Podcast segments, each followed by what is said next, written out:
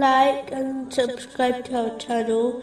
Leave your questions and feedback in the comments section. Enjoy the video.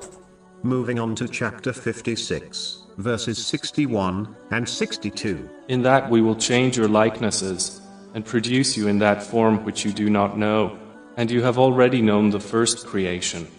So will you not remember?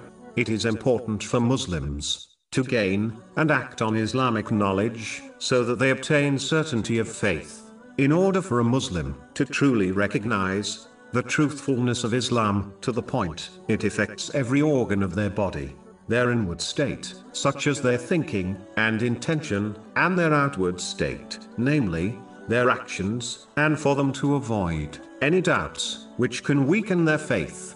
A Muslim must strive to achieve certainty of faith, even though all Muslims truly believe that they will return to Allah, the Exalted, and be judged by Him.